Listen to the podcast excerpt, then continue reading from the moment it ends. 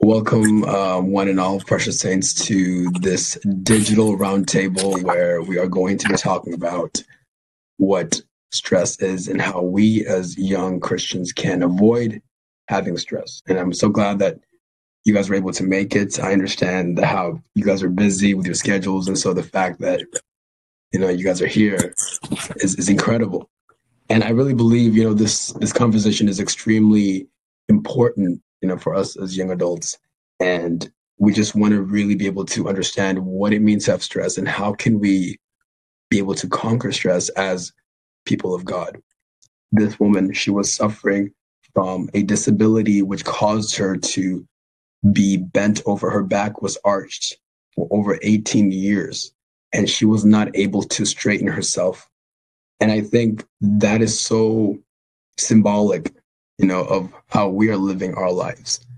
Sometimes you have so much stress that you feel like the world is on your back and you can't even have a chance to straighten up and really smile and get up and, and look at the sky because you're constantly worried about the next thing. What's the next step? What am I doing? You know, that you're constantly looking at your for me, it's like the to-do list. Like, what am I supposed to do next? What's my next task? And you're never able to have time to kind of see like, okay, maybe I can take a break and look on things like the birds and trees. Like when we were younger, that was a thing.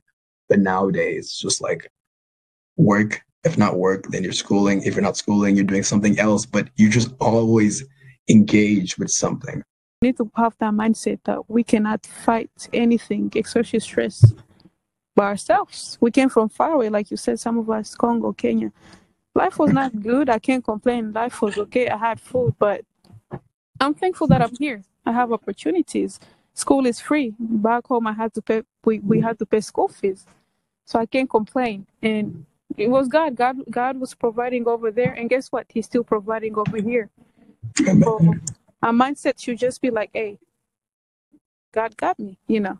Amen. Is the sovereignty of God in in our lives, and I think Charles Spurgeon saying that he has learned to embrace the crashing wave. The crashing wave being, you know, stress. The crashing wave being the chaos of life, like Sister Olivia was talking about, and the panic, the fear of what life constantly throws at us, mm-hmm. and that being the crashing wave. And Charles Spurgeon, he's saying that I've learned to embrace it.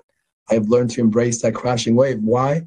Because it pushes me closer to the rock of ages. And I think for me, what I've discovered is that stress is another way that God uses to get us closer to Him. I think it's another way that God shows us that you are not 100%, you don't got it. You know, you don't have it all in you. You can depend on me. Lean on me instead. I know you may think that you got it all figured out.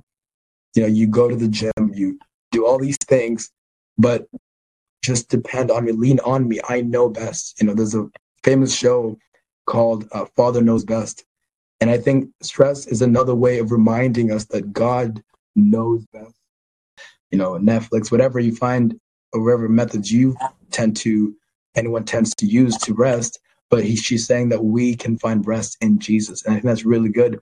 Not only allows us to rest in the physical, but it also allows us to rest in the spiritual. The spiritual man is rejuvenated again. He's refined again. He's put on new food. And I think that's really key in keeping ourselves healthy because if we just eat, you know, the physical and we forget the man inside of us, the, the spiritual person inside of us, we run the risk of not only harming our physical body, but we also harm the risk of harming our relationship with um, our Father, Jesus Christ. that's really, really good. And it's so important to pray. Our sister Josephine she was really talking about, you know, that idea of finding time to pray, giving it to the Lord, you know, giving a, whatever situation you have, you say, Jesus, take it, you know, by prayer. And I think that's so key. And we also talked about being able to just depend on God and just say, you know what, God, I don't know what to do. I don't know why this is happening the way that it's happening. I don't know why life is falling the way that it is but I'm just going to trust. I'm just going to let it go and let God do what he wants to do.